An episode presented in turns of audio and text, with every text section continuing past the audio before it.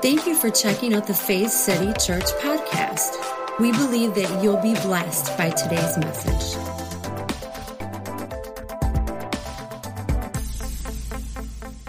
Let's turn to Philippians chapter four. Philippians chapter four, I want to read something here. This is the Apostle Paul, just a little, little history here. The Apostle Paul, on his second missionary journey, he brought the gospel to the Gentile world, whereas many of the other apostles brought it to the Jews, and he just felt called to the Gentile nations. So he helped start this church in the city of Philippi. Now, I love Philippi because I love pastries, and every time I say Philippi, maybe fill it with some cherry, some apple. I love it. It's definitely scriptural to eat pie. We can see it right here. But he started this church in the city of Philippi. I know, cheesy jokes, those come from my dad. I inherited them. There's nothing I can do about it. But he started this church, and it's interesting, in this area, this was a, a big area. It was a colony of retired Roman soldiers. And what would happen is Rome had, had warred and defeated and occupied so many areas of the world. Well, they had these retired soldiers who had done their duty, who had made lots of money, who were ready to just settle down, but they didn't want them all coming back to Rome. So they'd say, hey, just settle in all these other nations. So this area, Philippi, was settled by this colony of Roman soldiers. And that was a lot of what the church was made up of. And, and what's cool about this is they became really good friends with Paul. In fact, they actually supported his ministry uh, for a long, long time, like they gave to help him. And so what we see here is this a letter that Paul's writing back to the church in Philippi. Again, I love Philippi. He's writing this letter back to them, and he's saying to them, thank you so much for what you sowed into my life. Now think about this. This is Paul in chains, in prison, writing a letter thanking them. Now, I want us to take note today of his attitude through this process. Now, as he writes this letter, he's telling the church in Philippi that he loves them, that he wants the very best for them. And then he says things like this, hey guys, I heard there's some quarrels going on. Let's just stop the quarrels and let's work things out. Why? Because God is so good. The gospel is wonderful and his grace is amazing. Make the main thing the main thing. So Paul is encouraging them. He's telling them to celebrate God, revel in his goodness, have a party, and live it up. Have you ever thought about the Christian life being like that? It really should be. Have a party, live it up, enjoy life with Jesus, enjoy life with your Heavenly Father. And then he says something interesting. He says, don't fret and don't worry. See, the church began to be persecuted, and it begins to get worse and worse, like literally hunted down, dragged out of homes, beaten, killed in front of their family, fed to lions. Now, how many have experienced that in their Christian walk? Yeah, none of us, right? So they were going through some stuff that we've never had to go through. How many can agree with that? But he's saying, don't fret, don't worry. And he says, talk to God. Talk to your dad about what's going on. Let him know what's going on in your life and fill your mind with his goodness. And it brings us here to verse ten. Philippians chapter four, verse ten. He says, I rejoice in the Lord greatly that now at length you have revived your concern for me. You were indeed concerned for me, but you had no opportunity. Not that I'm speaking of being in need, for I have learned in whatever situation I am, three important words, say them with me, to be content. Say it again, to be content. I know how to be brought low, and I know how to abound. In any and every circumstance, this is huge, I have learned the secret of facing plenty and hunger, abundance and need. And then this really famous scripture, now that we can see it in context, I can do all things through him. Through who? Christ, who strengthens me. Yet it was kind of you to share my trouble. I love Paul's attitude here. He's saying, you know, I'm going through some stuff in my life, but I choose to be content. And I know who my strength comes from, but by the way, thank you so much for supporting me. See, this isn't just a journey that we do just with Jesus. Now, I think that would be fine enough, but how many know that we should support each other on this journey? And that means our eyes have to be open to what people are going through. Say, uh-oh. Sometimes I know I fail at that. How about you? But but it's good for us to hear these scriptures and realize Paul's attitude even in prison. So here's the question. Have you ever felt dissatisfied? Have you ever felt discontented in your heart? See, I think it's something that we all deal with, not getting what we want. And it's not always bad things, but sometimes it's just we have to refocus on the main thing. The state of a dissatisfied individual comes from the internal not the external. I don't want anyone to shut off on me because I know we've heard these things before, but how many know it's good to hear things again? Wouldn't it be great if you could read one chapter, one verse, and go, got it. You walk away and you live it. But that's not the truth. We get to encourage each other today. See, the state of a dissatisfied individual comes from the internal, not the external. So let's talk about contentment today. Paul said this, "For I have learned in whatever situation I am to be content." Will you pray with me? Heavenly Father, we thank you. We are ready to hear your word. We are ready to hear something that will help renew our minds and in turn transform our lives today. For some of us, maybe we've heard this idea. For some of us, maybe we haven't. But I pray that your word would go forth today and again, change our minds. That's repentance. We would see things as you see them, and then we would make that turn and say, your way is the right way, and I choose to follow you, Lord. We thank you for this opportunity that we have together, and you bless it. In Jesus' name, and everyone said, amen. Amen. Have you ever noticed how dissatisfied kids can be? How many have kids here?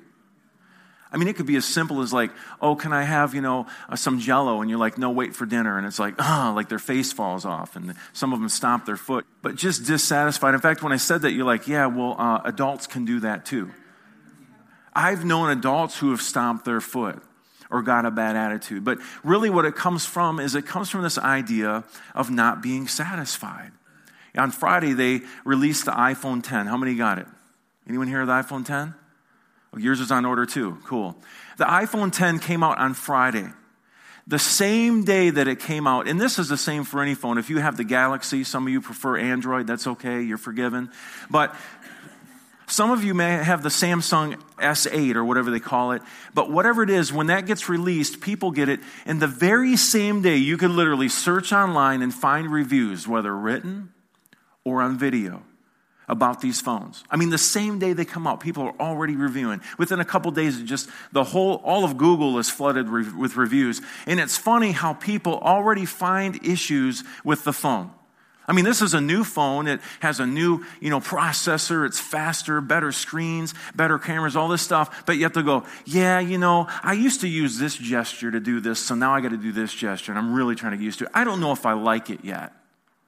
Do you know the first supercomputer? Do you know your phone is more powerful than the first supercomputer? Like literally, we have supercomputers in our pockets now, and we pull them up and go, eh, it's not as good as I really wanted it to be.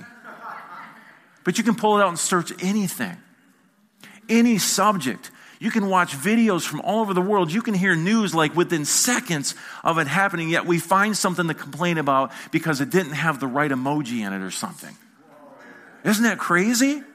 Now, I love America. I love Western culture to a point. I love that we have all these things, but it just shows us how dissatisfied we can be. You know, when I was growing up, I grew up in, you know, late seventies, early mid-eighties there, and I was really into video games. But see, for us, it was different. It wasn't like we had home consoles. Now, some home consoles came out, but it couldn't touch the arcade. Does anyone remember the arcade? Wasn't the arcade awesome? Like you would get all your quarters together. You guys, these young kids are like, arcade? I just sit at home in my pajamas eating like chips and playing games. No, not for us. We get dressed up cool, man, in our eighties gear.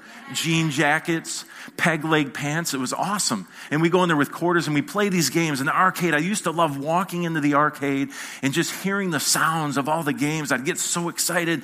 I had my quarters. I was ready to do it. I was ready to play. Well, one time, how many know Miss Maggie, Maggie Thomas? Wave your hand, Maggie. We love her so much. Isn't she awesome? She's like a big sister to me. She's been going to church since it started, and she was like my big sister. She would babysit me. Maggie would babysit me, and now I'm taller than her. It's cool. She even spanked me once, I think. Once. That's how good I was, right, Maggie? Wink, wink. But Maggie would, would babysit me, and I'd love to hang out with her, and, and she was part of the worship team at that time, and, and um, she'd hang out with the worship team, the drummers and all. I thought that was so cool. I was a young kid. You know, I was into music. And so I would often hang with them, and one night, she probably remembers this story, we had gone to uh, see a concert And the concert had been canceled or something happened because we weren't able to go to the concert. And I remember getting all bummed out. And she's like, hey, you know what? It's okay. What we're going to do is we're going to take you to Chuck E. Cheese. And I was pumped because I was like, what, maybe ten, eleven, something like that. I was so pumped I got to go to Chuck E. Cheese. But she said, before we go to Chuck E. Cheese, uh, we're going to stop at my parents' house and we're just going to visit for a minute. You know what I did? I stomped my foot. I whined, I cried. I literally, when we got there, I'm like, come on, man, you always want to go. We didn't get to go to the concert. I want to go to Chuck E. Cheese and play some video games. She goes, just, Andy, just relax. We'll go. If your attitude changes, we'll go, but we're going to visit for a minute. And I just, I was whining. I literally was like crying. I look back at this, I'm like, what a baby. Say, Andy was a baby. Say it. See, you couldn't even do it. You love me so much. That was a test. That was a test. But I was whining and I was crying and I was going on. And finally we went to Chuck E. Cheese. You shouldn't have taken me, by the way, because I had a horrible attitude. But I was dissatisfied. I didn't get to do what I wanted to do. And really, in the scope of life, I look back and it's like, dude, it was like two hours playing video games. It's not a big deal. But see, sometimes we do that. I don't I don't want to make light of what we're going through or the circumstances that, that we're going through and experiencing in life, but we have to come to the center and focus on what's really the main thing. We have to keep the main thing, the main thing. And so Paul is talking to us about this. In fact, I want to look at James real quick, the Apostle James. In James chapter four, verse one, he says, where do you think all these appalling wars and quarrels come from? Do you think they just happen? Think again. They come about because you want your own way and fight for it deep inside yourselves. You lust for what you don't have and are willing to kill to get it. Now, I see James really addressing an important issue here. He's talking to individuals, but I also see him talking to culture.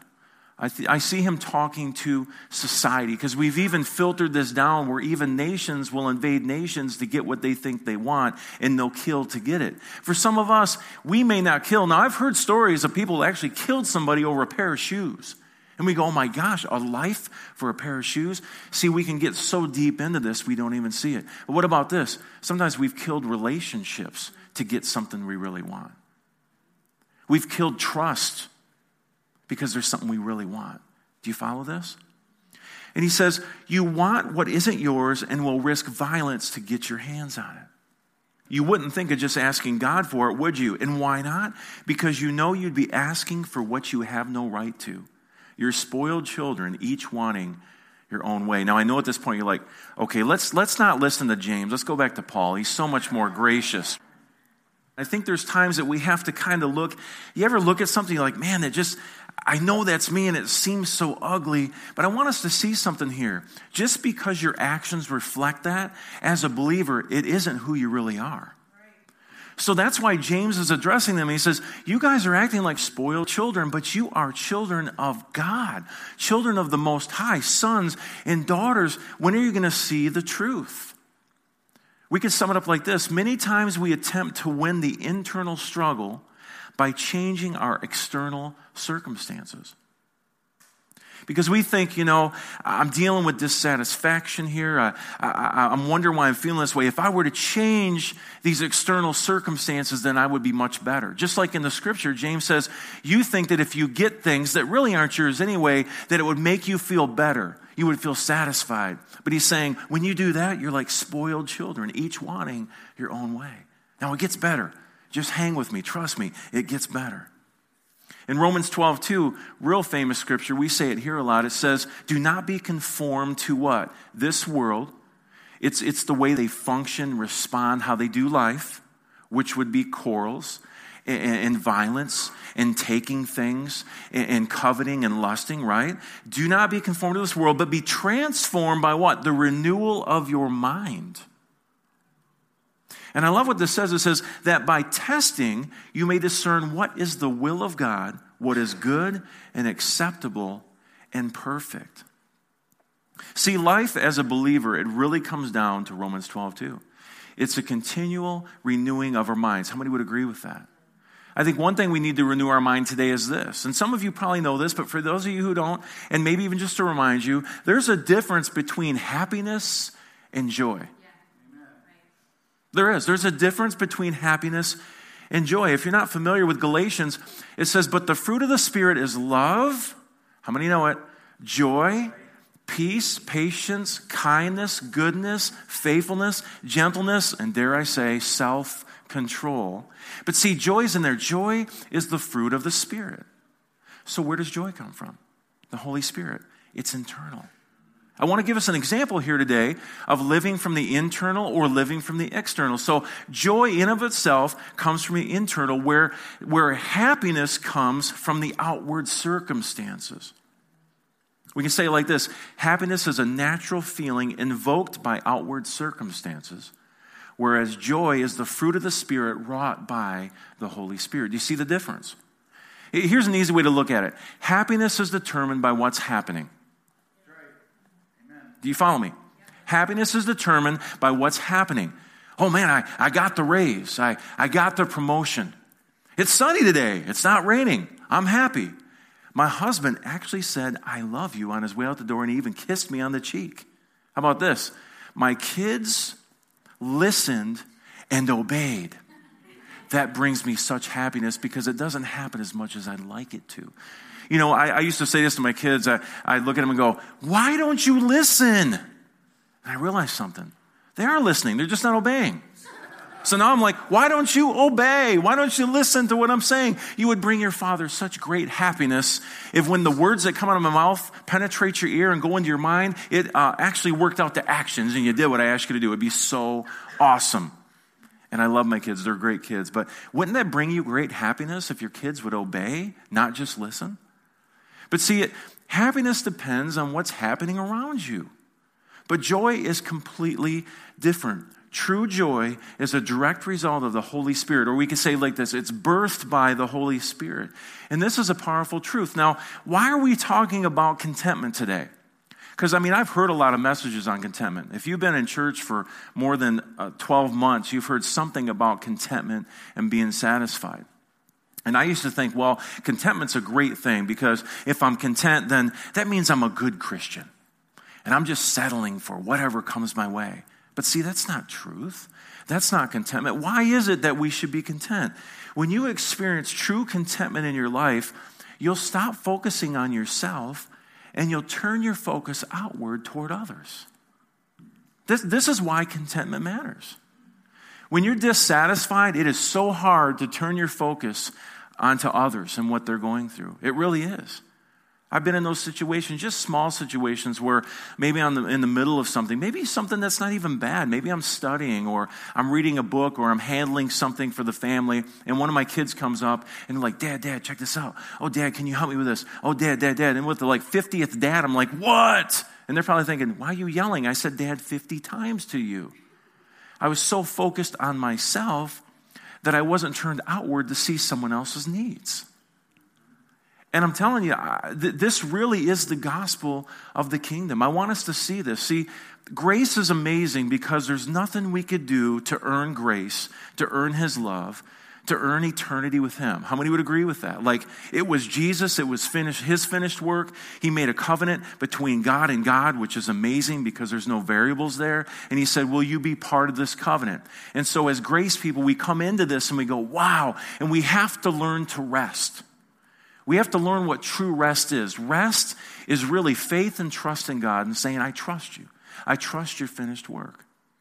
But there comes a point where through this grace, grace is actually teaching us righteousness. It's teaching us how to walk out what he's called us to. You know that every one of us here is called to something?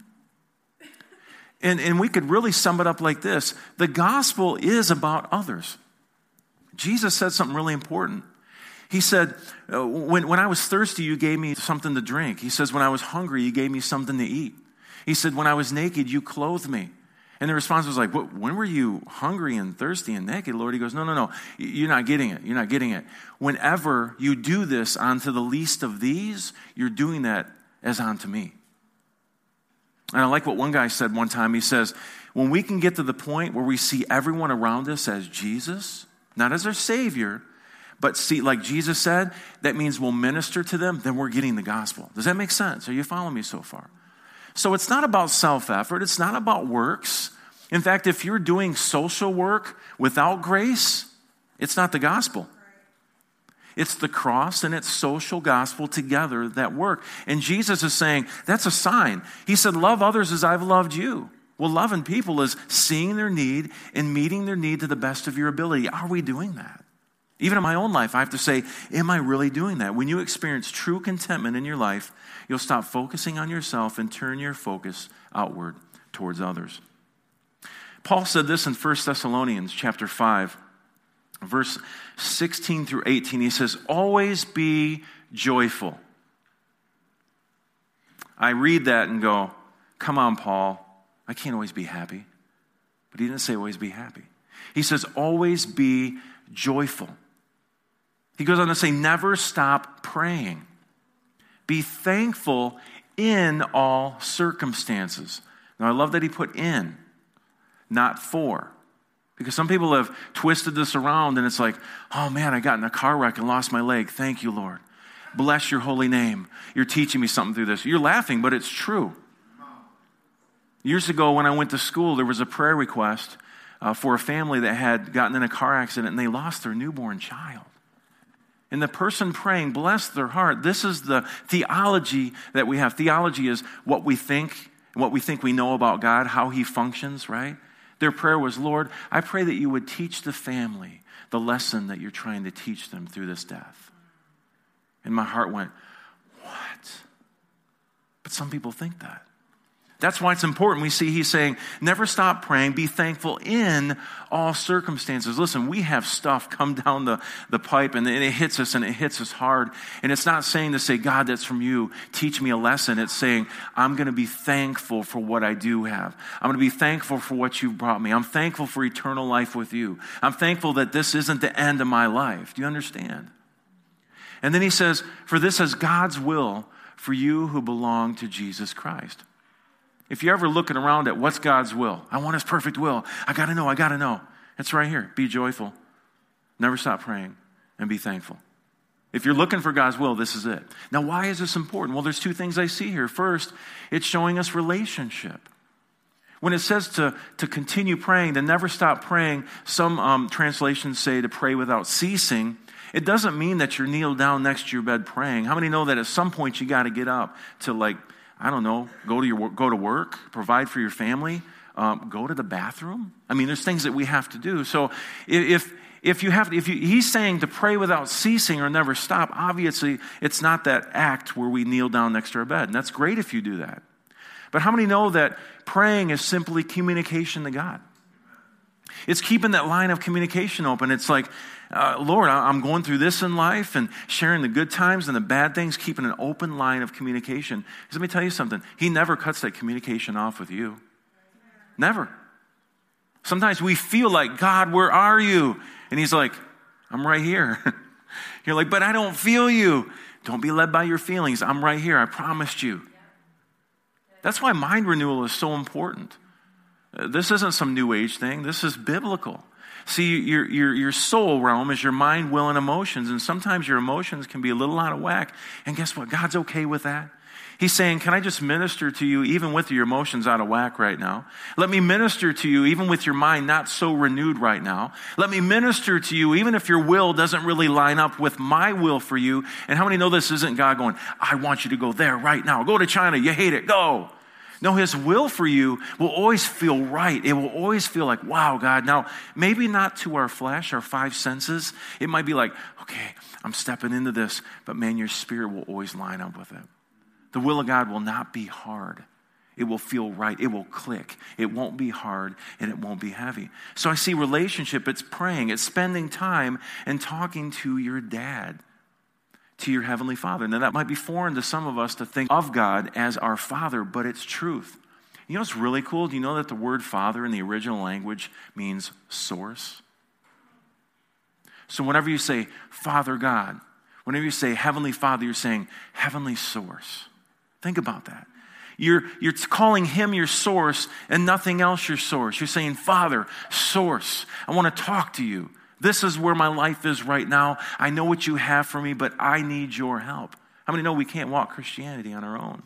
It's impossible without Jesus. So it's a relationship thing, and it's an attitude thing. He says to be joyful and thankful. See, joyful and thankful equal contentment. So what Paul's doing here is he's backing up Philippians, which we just read, with Thessalonians and saying, I've learned the secret of contentment. It's his strength and his ability. Do you see that? And so again, we, we've got to understand that it's living life internally, not externally. It doesn't mean that we, you know, close our eyes and we bump into stuff because, you know, we just want to be full of faith and walk internally. It's saying that everything God's put inside of us, we're working that out. We're, we're, we're working from that internal area, the fruit of the Spirit, the good works, the things that he's put inside of us. Does that make sense? And so then eventually it will show on the external, but no matter what's going on on the external, we can say, God, I trust you, and I choose to live out of joy, out of thankfulness, and never cut communication off with you because you, Father, are my source. So if this is true, how can we keep joy stirred up in our lives? How do we keep this thankful attitude? How can we live a life of contentment is really the question. And so if we look back at Philippians, just a few points here, the Apostle Paul answers these questions right here in this letter to the Philippians. Here's the first way that we can stir this up. Get over the distractions of what happened. Get over the distractions of what happened, or let me add this, or what's happening right now. Get over the job loss. Maybe the spouse betrayal. Maybe the friend who really did you wrong. Maybe the report from the doctor. I don't want you to think that I'm minimizing, minimizing? I'm making up words, peeps. I don't want you to think I'm minimizing those things that we go through in life. I'm not. But they are distractions from what he's really called us to. They're distractions from what he's really done for us. Get over the distractions of what's happened or what's happening. And Paul says this in Philippians one twelve. He says, now I want you to know, brothers and sisters, that what has happened to me has really served to advance the gospel. Now, think about what happened to Paul. Paul is in chains. He's incarcerated. He has a death sentence looming over his head. And he says, what has happened to me has really served to advance the gospel. Come on, Paul. How can you respond like this? Look at what you're going through. Because he said, you know what? I'm not going to let this be a distraction in my life. I'm going to look to the gospel. It's being advanced. People are finding Jesus, a whole new way of life. That's what really matters to me. And you're like, well, that's just the Apostle Paul. I know. Like, I'm blown away that he can do this. But if he can do it, he has the same Jesus that I have, and that means that I can do it too. That means I can literally get over the distractions that are coming to me in my life. It doesn't mean we minimize them. It doesn't mean that we don't go to our Father in prayer and say, I got a bad report. I'm dealing with this person. My spouse betrayed me. Whatever it may be, give it to him. Peter tells us to cast our care on him. Not hold on to it, but cast our care on him. And then what do we do? We get over the distraction, and we make the main thing the main thing. Number two, we discover new opportunities. In those distractions, we discover new opportunities. Because let's be honest, many see problems, some see opportunities. Now, I, I chose those words very wisely. Wouldn't it be great to say, many see problems and many see opportunities? But the truth is, many see problems, and there's just a few. There's some who see the opportunities. And here's what Paul says. If we go on to verse thirteen, he says, as a result, it has become clear to all the soldiers who guard the emperor and to everyone else that I am in prison because of Christ. Listen to his words. Man, I might be in the in the in these bonds and in prison, but everybody around me knows why. It's because of Jesus, man. They're hearing about Jesus. It's like, Paul, you're in prison. Death sentence hanging over your head. Chained up. See his attitude? Verse fourteen. So through my being in prison, listen to this, the Lord has given most of our brothers and sisters confidence to speak God's word more boldly and fearlessly than ever. Man, do you see Paul's attitude? Despite being in chains, incarcerated, uh, close to death, he looks past those distractions. and he sees new opportunities. He's like, look what's going on, man. I'm in prison, and because of this, brothers and sisters are becoming bold and fearless for Christ. Bold and fearless in what? The gospel. Sharing the love of the Father. It's not like here, we're so blessed. I mean, sometimes, you know, I get offended because someone, you know, tells me, I don't want to hear that Jesus stuff. Or, yeah, you just candy coat and water, water down that message. And I go, I want to get offended. These people were like getting killed for it. And he was just moved that, that they were having confidence. They were becoming bold and fearless. So discover new opportunities. Number three, focus on what really matters. Focus on what really matters. This is really what we're coming down to today. When we're dissatisfied, uh, when, when, when we feel like I need more, I got to have more of something or stuff, or, or I, I need that promotion, I need that title, we've got to come back to focus on what really matters. And in verse fifteen, he says this, it is true that some preach Christ out of envy and rivalry, but others out of goodwill. The latter, those who preach out of goodwill, do so in love, knowing that I am put here for the defense of the gospel. The former, those who are preaching Christ out of envy and rivalry, the former preach Christ out of self-ambition, not sincerely, supposing that they can stir up trouble for me while I'm in chains. But what does it matter? Listen to Paul. Listen to his attitude here. There's literally people preaching something, putting him down while they're preaching it. It's all about self-ambition. He came across people who were preaching Christ for financial gain, and he says this, what doesn't matter? And this is his answer. The important thing is that in every way, whether from false motives or true, Christ is preached. That blows my mind. This scripture has really dealt with my heart. Because people would call us, I hate labels, they say you're a grace church, you preach the grace message. Yeah, absolutely, that's the gospel, it's the good news, it's all about his grace. I couldn't do it, I can't perform on my own, I, I can't even get it right in this life as a believer without him teaching me to say no to ungodliness and teaching me the ways of righteousness. How many would agree? That's the gospel, we can't do it on our own. But I would find myself, not so much anymore because I'm getting the love of God in my heart. How many have been on that journey, right? But I would almost get offended at people. I would get irritated at people who would preach legalism and mixture. Now, my my intentions there were the people that were hearing it and being led and put under condemnation. I, I don't like people being put under condemnation. There's therefore now no condemnation to those who are in Christ Jesus. I mean, this is how we live, right? Romans eight one. That's, that's the life we live. But I found myself almost getting bitter about it. And the Holy Spirit challenged me. He says, you know what? Do you remember the Pharisees in the Bible? Yeah, yeah, yeah. Are you going to be a grace Pharisee? Holy Spirit, you're supposed to be nice to me. Where's your grace? He's like, this is grace. I'm teaching you to say no because that's an ungodly attitude. You're not loving your brother and sister. So you know what I started doing? Even if someone's like, you're going to burn and go to hell, but Jesus came. You know what I say? Amen. Jesus came. Will you receive him? It's like you have to get to a point where you say, okay, if it's a turn or burn or fire and brimstone or it's grace of God, at the very least they're preaching Christ. That was his attitude. These people had wrong motives. They preached for financial gain. They were putting him down. It was self-ambition. And he says it. His very words that he penned said, whether from false motives or true, Christ is preached. And I'm here to say, when will the grace people actually walk in grace with everybody? And I'm talking to myself. And he says, and because of this, I rejoice. Yes, and I will continue to rejoice. He goes on in verse twenty to say, on the contrary, everything happening to me in this jail only serves to make Christ more accurately known, regardless of whether I live or die. They didn't shut me up. They gave me a pulpit. Isn't that awesome? What an attitude, Paul. Paul's awesome. He says, alive, I'm Christ's messenger, but dead, I'm his bounty. I'm his treasure. Life versus even more life. I can't lose. He didn't say life versus death.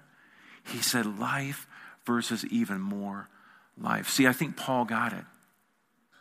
I mean, Paul was a man who was in ministry, and really there were only a couple churches that helped him financially. Do you know he also made tents? He was a tent maker. Why? because he had to pay his bills. He had to eat. So he would preach the gospel, make tents, people would help him. He'd travel on these missionary journeys and he would proclaim Christ. He kept a proper attitude, even if people put him down, because he was satisfied with his relationship with God, with Father, who's his source, and he knew what his source was. He could even look at people with selfish ambition and say, man, thanks for preaching Jesus. That blows my mind. My mind's been blown so much I won't have them by the end of service. Maybe I should find a new term, right? But we really need to think about this today. Let's think about true contentment. What is it? How do we live from the internal instead of the external? How do we truly live content and full of joy? Two things: relationship and attitude. Relationship with the Father, who is our source of everything, and then keeping that attitude of thankfulness and joy. So really, number one, we get over the distractions of what happened. Number two, we discover new opportunities. And number three, we focus on what really matters. I want us to close our eyes for just a moment and think about that. Just say that to yourself, Holy Spirit, what really matters? What, what is the Holy Spirit speaking to you? Because the church has made so many things matter. Do you speak in tongues? Do you not? Do you baptize with water? Do you not? I'm for all these things. I mean, that's great, but, uh, you know, do you preach hellfire and brimstone or the love of God? I mean, we could go on and on with all these ideas and things, but what really matters? I think it's the love of God. It's his heart towards humanity. It's us being satisfied with where we are, content at every moment, whether we're abounding or abased. We're saying, God, you're my source, and I choose to trust you. And I never want a level of discontentment to turn off the valve of love to people. I never want a bad attitude to cause me to turn inward and forget about people. People who truly need the Father as their source as well. Heavenly Father, we thank you for your love for humanity. I pray that today, if we don't walk away with anything else, we would focus on what really matters. We're image bearers of you. We're a reflection of who you are. I pray that we will be a proper reflection of your heart, of your love, of your grace, of your goodness. We would use every opportunity to show your light every place we go. Not in a religious way, not in a weird way, but just by loving people, accepting people where they are, looking for opportunity to minister to people's needs, to minister into their lives. Because really, Lord, that's what really matters. And to be honest, that's where true contentment comes from. I could have a million dollars in the bank and not be content. I could be behind on my bills and still be content. Sure, I need money for the bills, but I can be content in knowing that you're my Father, you're my source, you'll take care of my needs, and I can keep my gaze outward to humanity and say, Lord, what can I do to help change this world? If you're here today and you'd say, I've never made that decision for Jesus. See, the Bible to me is this beautiful love story of a father who made sons and daughters and lost them. But then he pursues them for thousands of years of history until Jesus. And with Jesus, everything was made right. God was reconciling the world to himself through Jesus. So he's made a way. Jesus is the way. He's the door. But we have to make a decision by faith to believe. If you're here today and you say, you know what, I, I believe. I believe that God loved me so much that he sent his son, that he started everything over brand new, and I can be part of the new creation. I can be part of expanding this kingdom on earth. It's a beautiful thing. If that's you, Just quickly raise your hand. I believe when we raise our hand, we're just saying, yep, I receive, I believe. If that's you, just quickly raise your hand.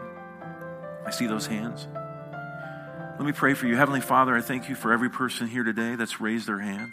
And for those who maybe didn't because they've already made that decision, we believe that you sent your son. He lived a sinless life. He died. He was crucified on a cross. He was buried, and he was resurrected. And now we can be crucified with Christ spiritually, resurrected to new life through him, and now have this brand new life with you. We thank you, Holy Spirit, that every person who's made the decision today, that you now reside in them. They are your temple. They are your body. And now you can help navigate them through life. It's a beautiful thing.